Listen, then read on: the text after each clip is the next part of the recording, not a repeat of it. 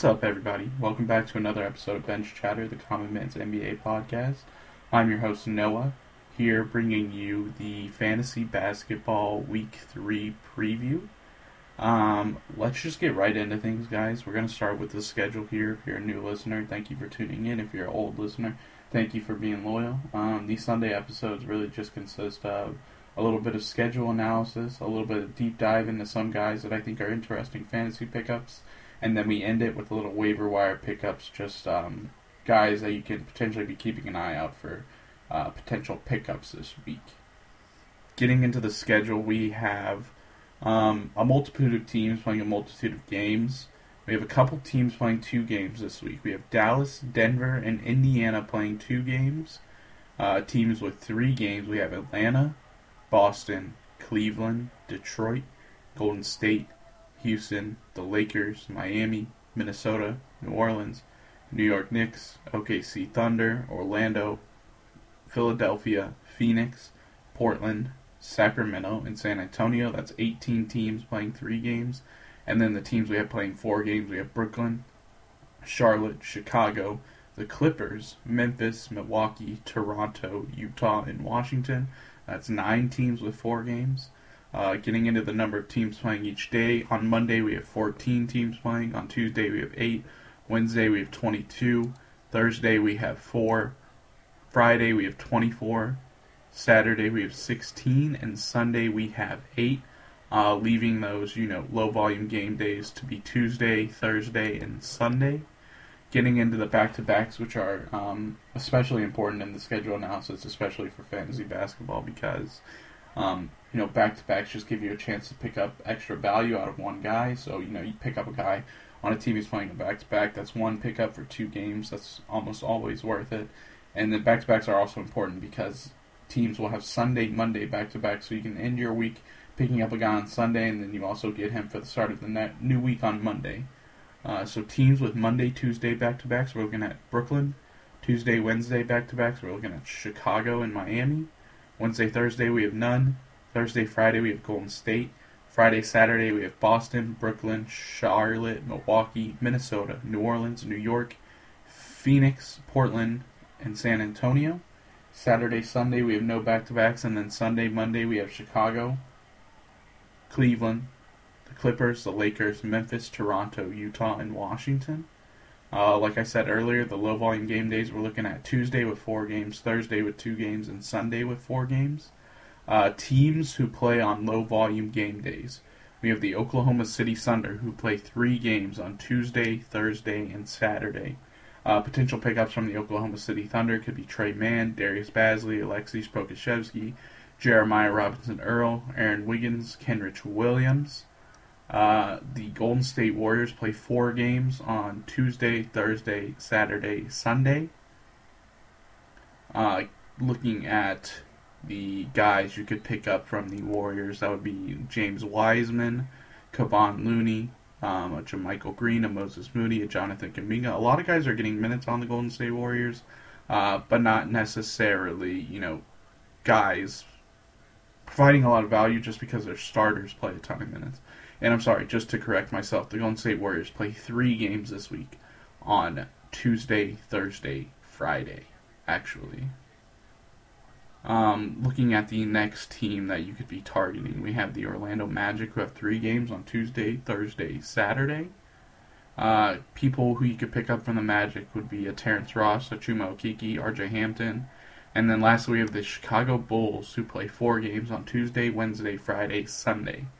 Um, the Bulls are probably one of the best teams to pick from this week just because they have a back to back and they also play four games and they probably on the low volume game days. And people you pick up from the Bulls are Ayo Dosunmu, Alex Caruso, Coby White, Patrick Williams, Javonte Green, Goran Dragic, Andre Drummond. Um, and then getting into uh, guys that I personally want to talk about this week. Our first man is Mr. Jeremy Sochan of the San Antonio Spurs. Um, he's a rookie. The Spurs took him with their ninth overall pick in last year's draft. He's currently 14% roster on Yahoo and 3% roster on ESPN. Um, you know, with the waiving of Josh Primo, that gives one less player for the Spurs, which means um, good things for Jeremy Sochan. He's a player who, honestly, game by game, is earning himself a larger role within the Spurs. He started all of their games so far this season. He's averaging right around 24 minutes per game. Uh, he missed Sunday's game with an illness, but Friday he played 31 minutes and tallied 13.6 rebounds, 5 assists, 1 steal, and 1 block. Uh, Sochan, you know, to me, is showing that he can contribute in multiple categories, which I think many people predicted that he would be able to. Um, it's just that his scoring was going to be a question mark, but he's actually scored double digits in I think five out of their seven games so far this season. So I think as the season goes on, you know, I expect Sochan to play even more, even more, and become a, a more important contributor to the Spurs team, who is very young. They're looking to tank. They'll probably trade some assets at some point during the season, like a Josh Richardson or a Doug McDermott. Um, and I really think Jeremy Sochan's going to end up playing a ton of minutes here. Um, next guy, we have the man with two first names, Bol Bol. 62% roster on Yahoo and 16.2% roster on ESPN right now. Um, let's face it, blocks are just one of the hardest, you know, stats to get in fantasy basketball, and Bol has been getting a ton of them. Uh, so far on the season, he's averaging 2.3 blocks per game, um, and if Bol keeps seeing minutes, his minutes tick up, he could be quite the fantasy player. Um, it honestly seems at this point that Bol kind of surpassed Mo Bamba in the um, depth chart of the Magic centers. Um, so he's now Wendell Carter's backup, which you know leaves Bol in a really good place to play anywhere from you know 20 to 24 minutes a night. And over his last two games, he's averaging 14 points, seven and a half rebounds, and three blocks in right around 21 minutes per game. Um, Bol honestly might be a must roster at this point, similarly to how Mo Bamba was a must roster last year. Um, you know, on a team like the Magic, he's just going to get a ton of opportunity. He gets a ton of blocks because he's freakishly tall. Um, I would definitely take a look on Bobo if he's on your waiver wire. And lastly, we have Jaylen Nowell of the Minnesota Timberwolves. He's 36% roster on Yahoo and 12% roster on ESPN. Um, Jaylen Nowell has really, you know, assumed that six man role for the Timberwolves. Um, off the bench, he's averaging 22 minutes per game played, 14.5 points, 2.5 assists, and right around one steal a game with a 28% usage rate. Um, he does take a lot of shots a game. He's averaging right around 11 shots a game, and he definitely he could hurt your field goal percentage if you you know you're not punting that. If field goal is one of the categories that you plan to win, um, I would you know, take that into an account. And he scored double digits in five out of the seven Minnesota Timberwolves games this season. Uh, so, you know, if you need some scoring upside uh, from a guy, you know, role is very consistent, minutes are consistent, definitely take a look at Jaylen Nowell. Um, going into the waiver wire pickups, uh, we have the guys I already mentioned for the teams playing on the low volume game days, as well as Dennis Smith Jr., who's been playing extremely well with the Hornets having injuries to both LaMelo Ball and Terry Rozier.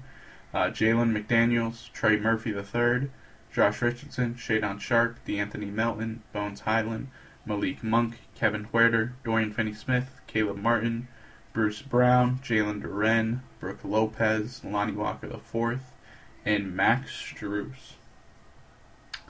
Um, and yeah, that's that episode this week, guys. I know it was a quick episode, but um, we'll have more to talk about in the coming weeks. You know, the season's still very fresh. Most teams have only played, you know, under eight, seven games still, so we really do need some more data before we can start, you know, making bolder predictions on players, perhaps, or, you know, telling guys that you could start to buy high, sell low on, or, you know, buy low, sell high on.